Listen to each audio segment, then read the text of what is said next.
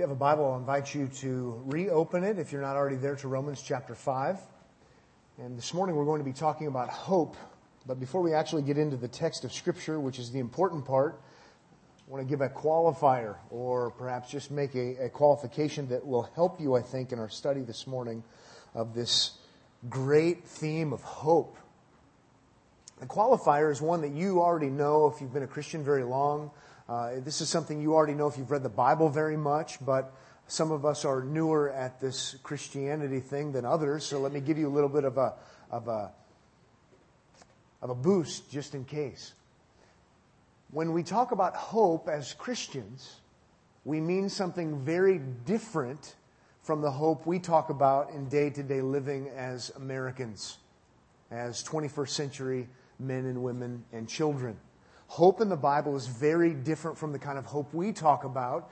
And we'll see that in this text and we'll see it throughout Scripture. But just in case you're not aware of that, I don't want you to misunderstand from the very beginning. When we talk about hope in day to day living, we say things like, I hope you have a nice vacation. It's well wishing. It's nice to say. I'm thankful that we, we say such nice things. Or we say, I hope you have a good day. I hope you do well on your test or something like that. And we speak in those terms. Or we speak in not just in well wishing terms, we speak in, in almost wishful terms. We say things like, I hope I win the lottery. When in fact, the possibility or the probability of you winning the lottery is, is ludicrous. It's insane, but it's just sort of wishful thinking. It's flippant, and, and, and, and I hope I live to be 150. I hope I never die. I hope I never get sick.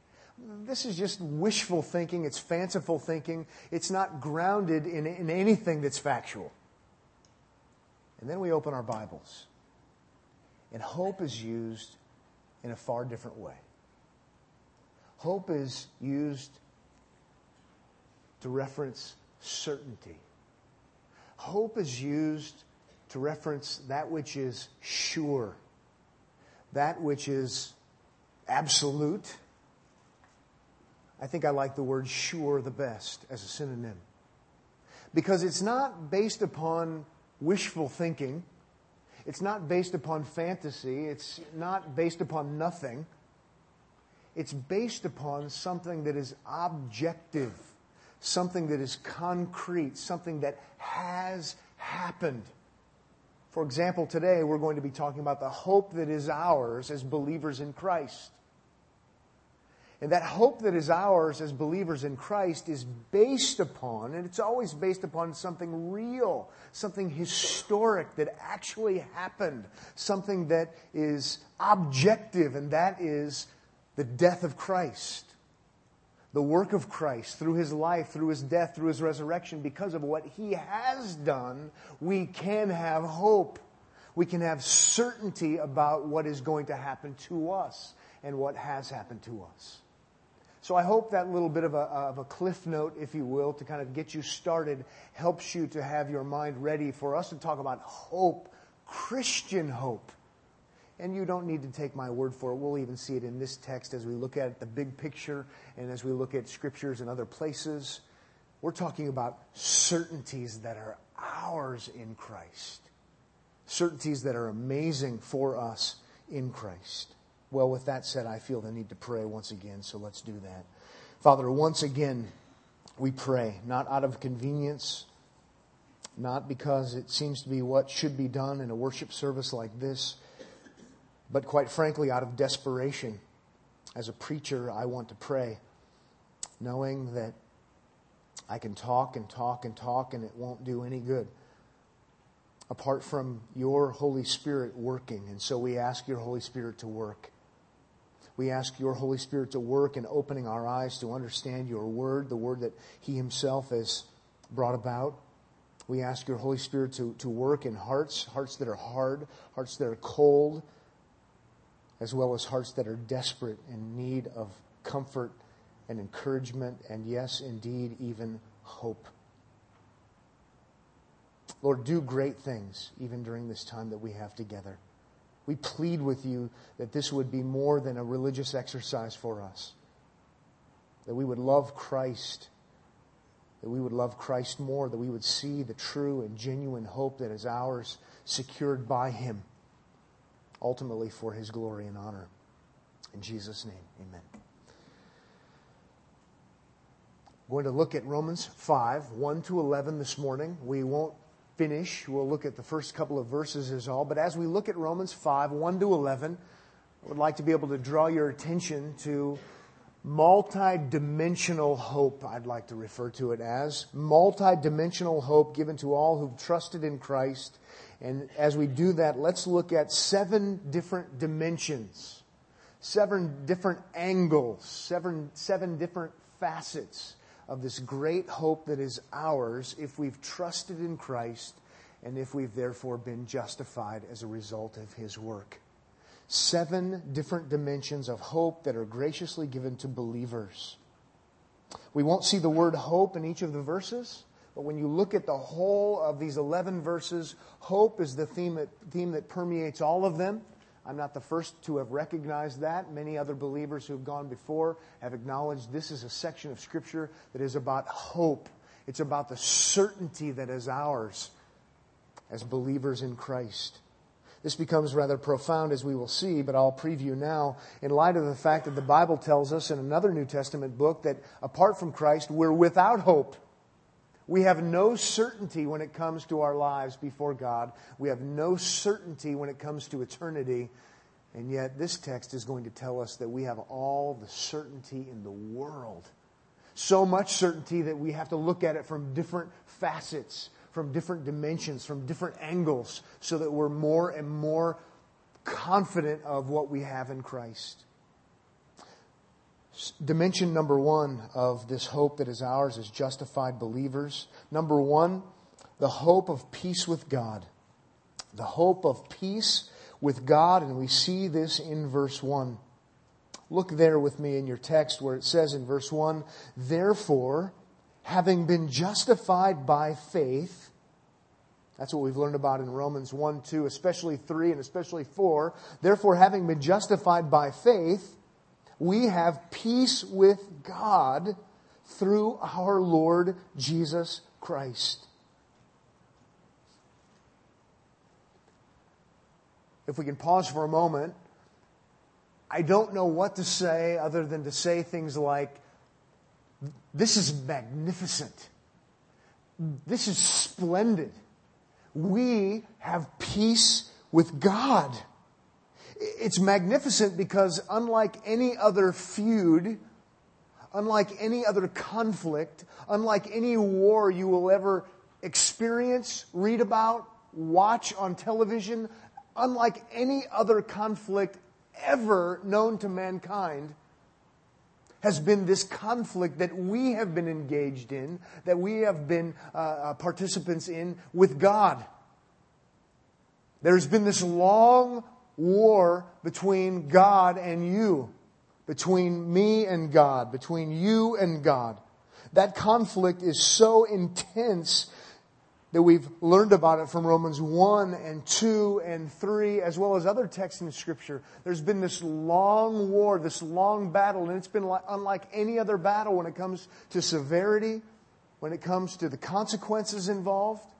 And so for this, for this text to say, we have peace with God should just be jumping off the page to us, jumping off the page at us. It should cause us to say, This is astounding. We have peace with God in light of what has happened, in light of my heart, in light of who God is and what His expectations are, and how I've broken and violated His requirements, and now to say we have peace with God is striking. Let me remind you of what brings us to this point. Let me remind you of the war you have been engaged in with God. We learned about it first back in Romans 1:18, which is a very important passage in Romans. In Romans 1:18, it's really in a sense the first verse of Romans because Romans 1 1 to 17 is introductory. Really, when you're getting at the heart of the matter, what is this letter about? Well, it starts with this, this bad news about war, quite frankly. In verse 18, it says in chapter 1, For the wrath of God is revealed. I didn't preach on this passage last Sunday in London. I preached on a different passage, but I actually referenced this, and, and I wanted to say wrath. But I thought they would think I was mocking them, and so instead I sounded like an ugly American and said wrath. Wrath sounds better. But no matter how you say it or pronounce it in whatever language, it's not good and it's not funny. The wrath of God, the, the, the judgment of God is revealed from heaven. So in case we need to see that it's from God, he repeats himself in, in essence and says, it's from heaven. And it's against all ungodliness and unrighteousness of men who suppress the truth in unrighteousness. And that launches this letter. It launches this book so as to say everyone is guilty and everyone is currently under the wrath of God. There is conflict between us and God, and God has put us, therefore, under His wrath because we've rebelled against Him as God.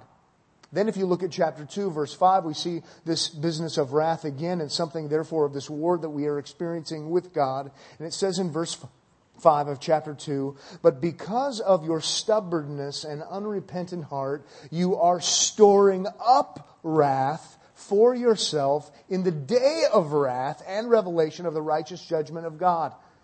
So it goes from bad to worse in the sense that there is a current wrath that we are under because of our rebellion against God. There is this conflict that brings current wrath. And then chapter 2, not only is there current wrath from coming from God upon our heads, there is also a future coming wrath. We are storing up wrath because there's a future coming day of wrath and so there's this huge conflict going on between us and God. If we were to go to Ephesians chapter 2 verse 3, we would learn that by nature we are children of wrath,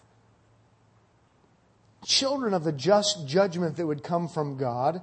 In Romans chapter 8 verse 7, we would learn that we're actual, actually hostile toward God. All this wartime kind of terminology. And once again, this is a hostility like no other hostility. There's no question in this particular war, as in every other war, about who exactly is telling all of the truth here. There's always a certain amount of gray. There's always a certain question about ethics and, and, and what exactly, who started what, and what exactly is the problem. In some wars, more than others, it becomes rather difficult to try to figure it out. Not in this case. God is holy and righteous, and we've rebelled against him. He and he alone is God, and we've rebelled against him. Not only that, there's no question in this particular case who the superpower is. We don't have two superpowers. We have one superpower, God, who is righteous and just and has all of the power at his own fingertips, and so it's not going to end well for us. This is the context that we should be seeing all of this in. And then we read in Romans 5:1 we have peace with God. This is outrageous.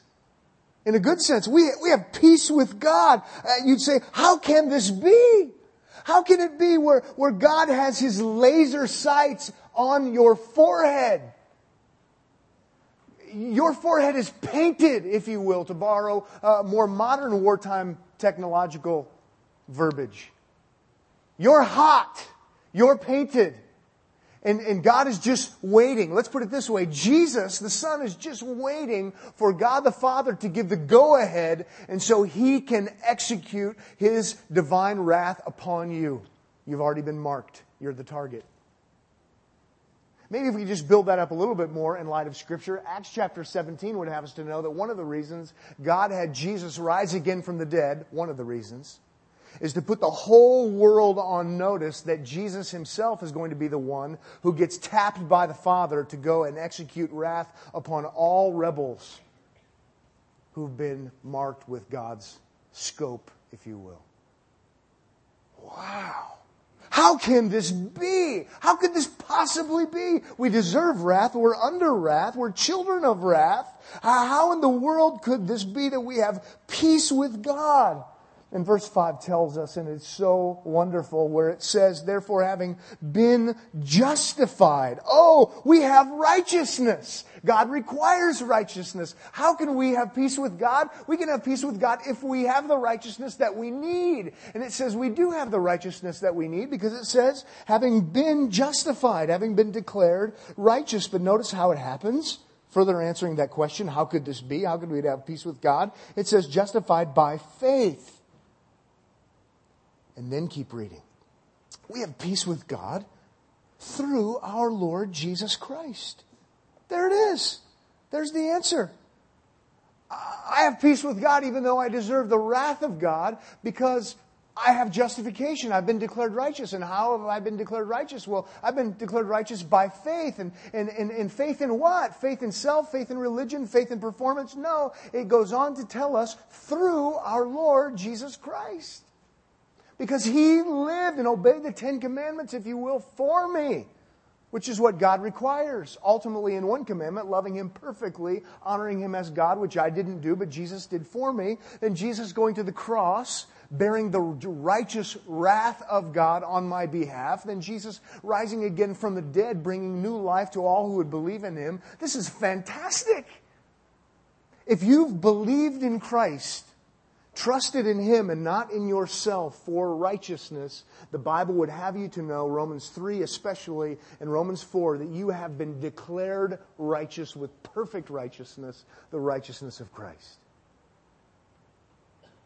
And I hope your little Baptist heart is saying, Amen, if you have. Yes, I need righteousness. I have, I, that's me. I have righteousness because I believed in Him based upon His work, not some sort of fiction. I'm here to tell you, based upon the authority of God's Word, if you have such righteousness, if you've been declared righteous through faith in Christ, you have the hope of peace with God. You have the hope of peace with God. Because God is loving and kind and not only righteous and just, He set His sights on his son and executed divine wrath on his son. So you could have peace. It's absolutely fantastic.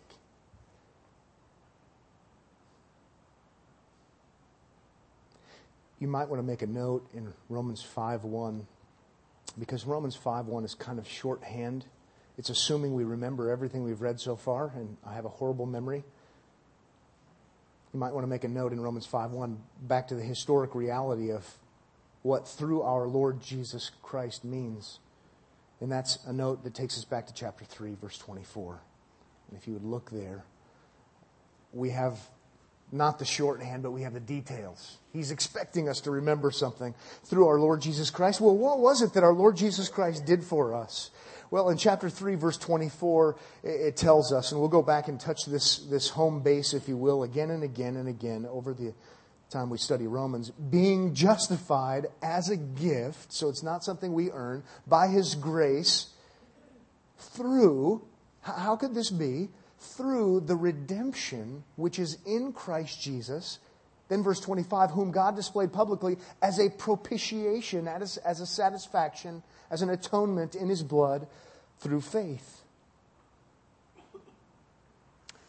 That is giving us more detail as to how we can have peace with God.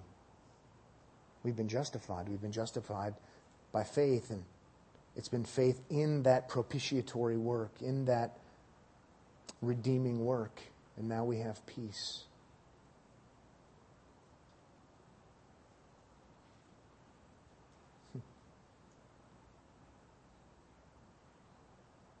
Please remember what we should be seeing from this Romans 5 passage, what we should be, should be seeing from Romans, that central to the whole thing is who? It's Christ. We have peace with God. What a blessing. What, what a hope. Let's remember, it's through our Lord Jesus Christ and His work on our behalf that we have peace with God. It is, in fact, all about Him. We have peace because of what He has done. And so worthy is the Lamb to be praised because He gave us this kind of hope. If perhaps you're not impressed, I know why. It's because you haven't really come to grips with what God has said in Romans 1, 2, and 3, and that is you are currently under his divine wrath. And as you are under his divine wrath, you are heaping up even more future wrath, so that on the day of wrath, you are going to pay for your sins, and there will be hell to pay. You see, to the degree that we get that, we're impressed with Christ. The fact that we have peace. And some of you don't get that at all, so you're not impressed with Christ. But I think the rest of us, it's, it's, it's all somewhat relative. I'm impressed to the point where I'll stand up here and perspire about it. But I know that I haven't arrived. And so I want to continue contemplating the sinfulness of sin and the greatness of Christ so that when I think about what he did on the cross for me, I'm more and more impressed. I'm more impressed than I used to be. I'm more impressed than ever in my whole life. But I take it I'll just be more and more impressed. So if I can issue a challenge, a pastoral challenge to you, to the degree you're not impressed, you're overestimating yourself and your own, own righteousness. And or you're underestimating the righteousness of God and the wrath that is deserved. That's why we do have statements in Scripture.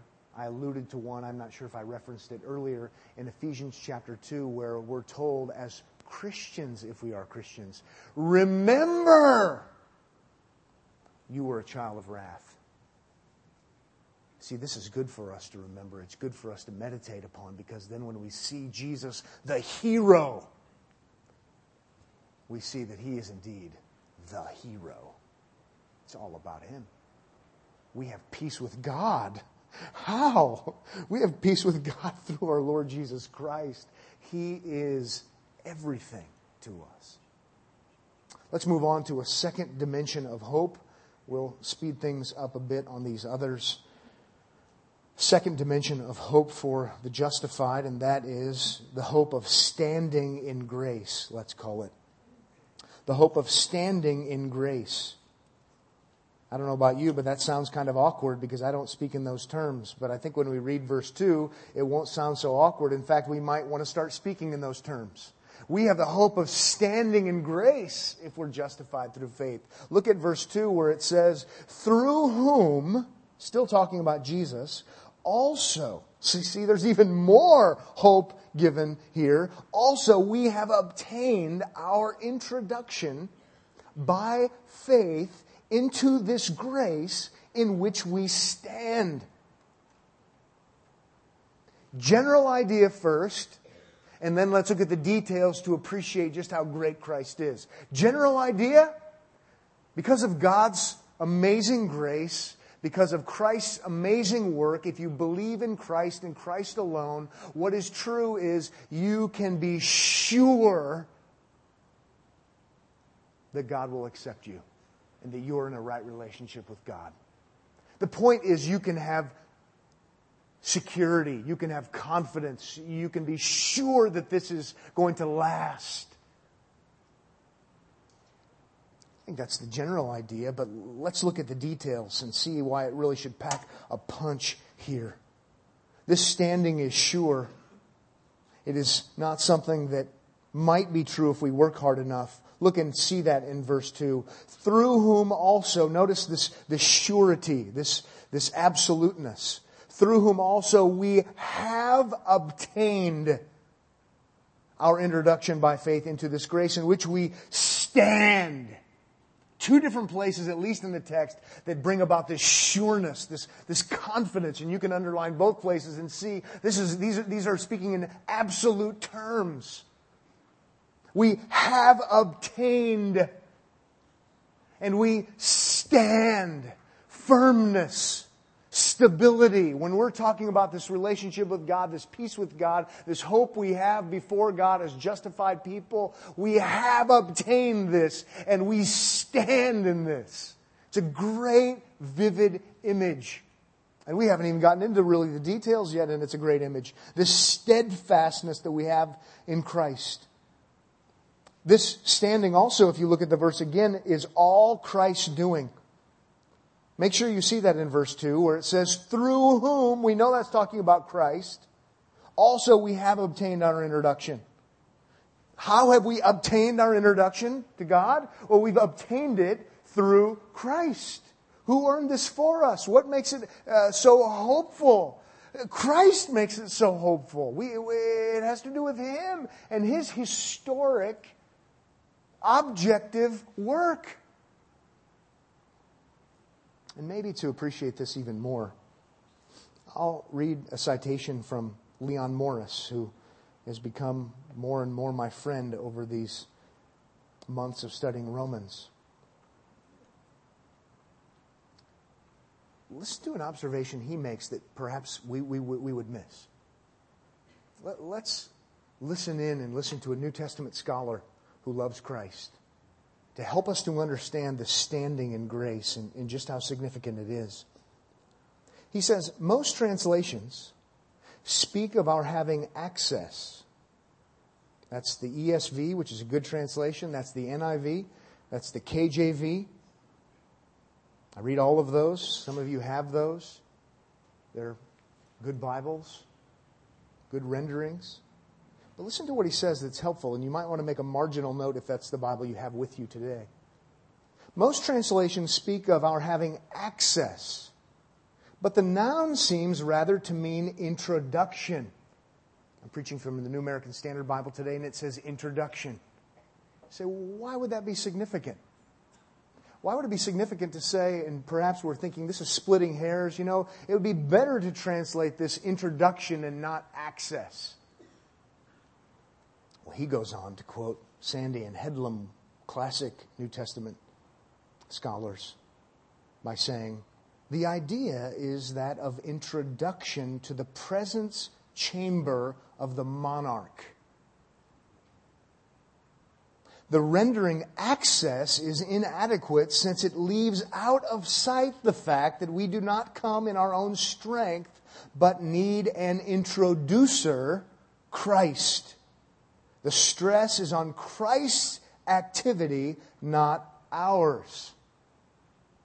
With that word picture in mind, that we are introduced to the monarch here, let's reread the verse. Through whom also, speaking of Christ, we have obtained our introduction not merely access where we might think it's something that, that we ourselves can do. No, the emphasis would be better placed on our introduction by faith into this grace in which we stand. One translation even puts it, even though it's not very literal, it captures the idea. It puts it this way Christ has brought us into this place. You see the picture. How is it that we could be before the king in the king's presence? Well, you don't just walk in and say, Hi, I'm here. Would you like to meet me? What have you done for me lately? No, the idea is the only way you would ever get a hearing from the king, the only way you would ever be able to be in the presence of this great monarch king is if you have someone bringing you there. You've been introduced to this king. That's the picture. And if that has been the case, and remember, all of this is surrounded by the righteousness of Christ that is ours through faith, based upon His life, based upon His death, based upon His, His resurrection, based upon that, we have our introduction. And having been introduced through the work of Christ, we can now, isn't it great, stand in the presence of the King we can now stand in grace, in the sphere of grace, and we don't need to cower.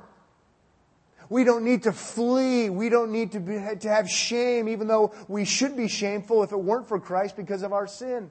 This is almost more than we can imagine in light of Romans 1, 2, and 3. This is absolutely amazing. If anything, what I would do, I can perhaps imagine standing before this righteous king and I am unrighteous, perhaps crawling on my hands and knees, I could beg for a merciful, speedy death. I deserve execution. You deserve execution. You deserve just punishment from this king. Please, perhaps I could say, please make it quick, make it, make, it fast. And instead, we stand. There's, there's confidence. There's sureness. There's stability. There is security. And we are standing in the presence of the King who we have rebelled against and offended every single day of our life. We stand in grace.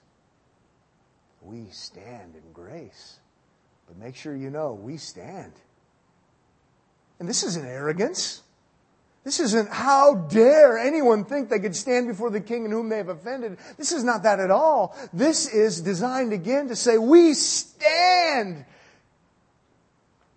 Based upon what do we stand? It says it right there in the text. This is meant to be Christ exalting, not Pat exalting, through whom? That is through Christ we stand. We stand based upon the work of Christ. We have sureness, we have security, we have protection.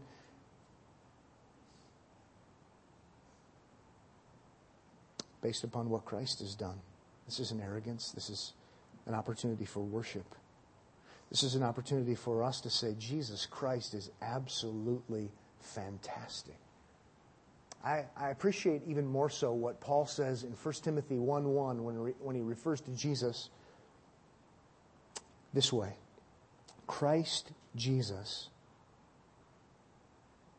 And then I'm going, to, I'm going to read it literally, not as it's translated in the New American Standard. Christ Jesus, our hope. That's good. You know who Jesus is? Jesus is our hope. The only way you'd ever have any hope of standing before God security before God is because Christ Jesus is our hope. How good is that? How amazing is that?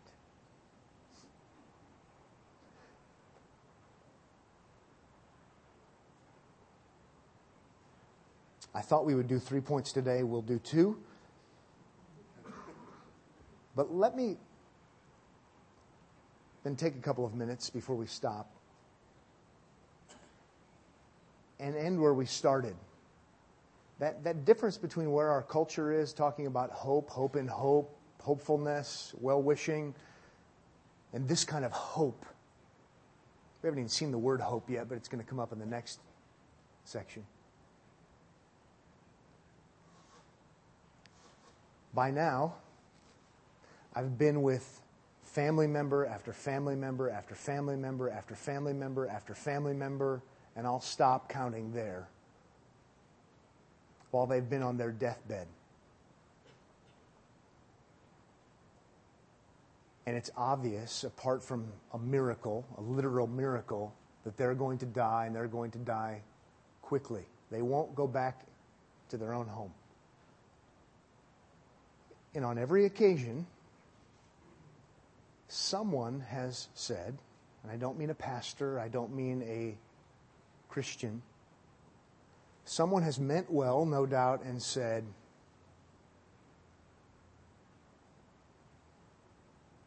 just have hope. Or, or something like it.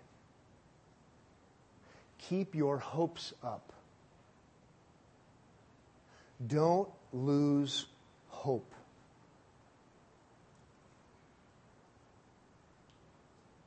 And now, as a Christian, while I appreciate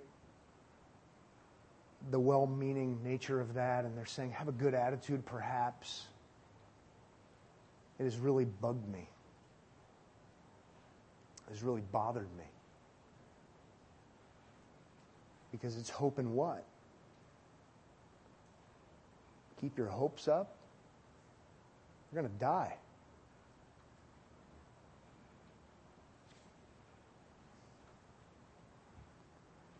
But you know what?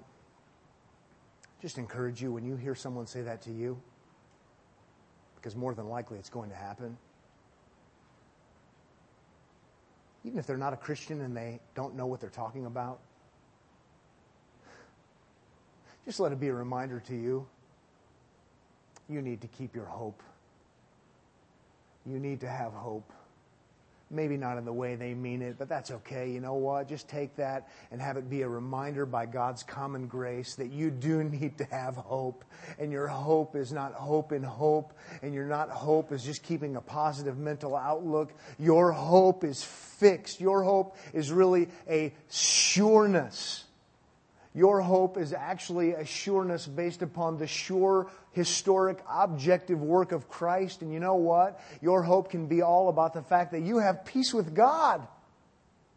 And you're not stepping into a Christless eternity where you're going to have to, to, to, to fend for yourself, if you will. And so maybe I'm just lightening up. Or maybe it's just an opportunity to see an opportunity to even be reminded by a perhaps well meaning unbeliever of something you know to be true.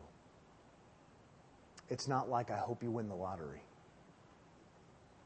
It's hope that is fixed, that is sure, that is absolute because of something Jesus has done. And because of that, we can face tomorrow, we can face eternity, we can face anything. And it's absolutely amazing. Pray with me if you would. Father, thank you for this morning. Thank you for Christ.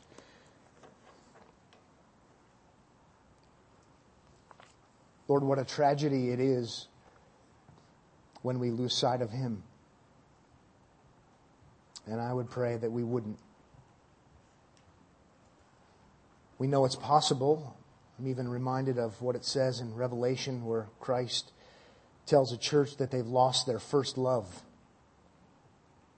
They were doing ministry, they were doing all sorts of things in the name of Christ, but they didn't actually see Christ as preeminent. Lord, may we see Christ as preeminent.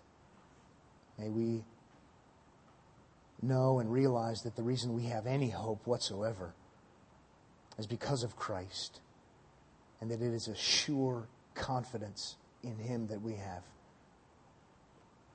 Lord, change us. Change us as individuals, change us as a church to be more in love with Jesus Christ, more impressed with his greatness, his grace, his love, his power, and his righteousness. In Jesus' name we pray. Amen.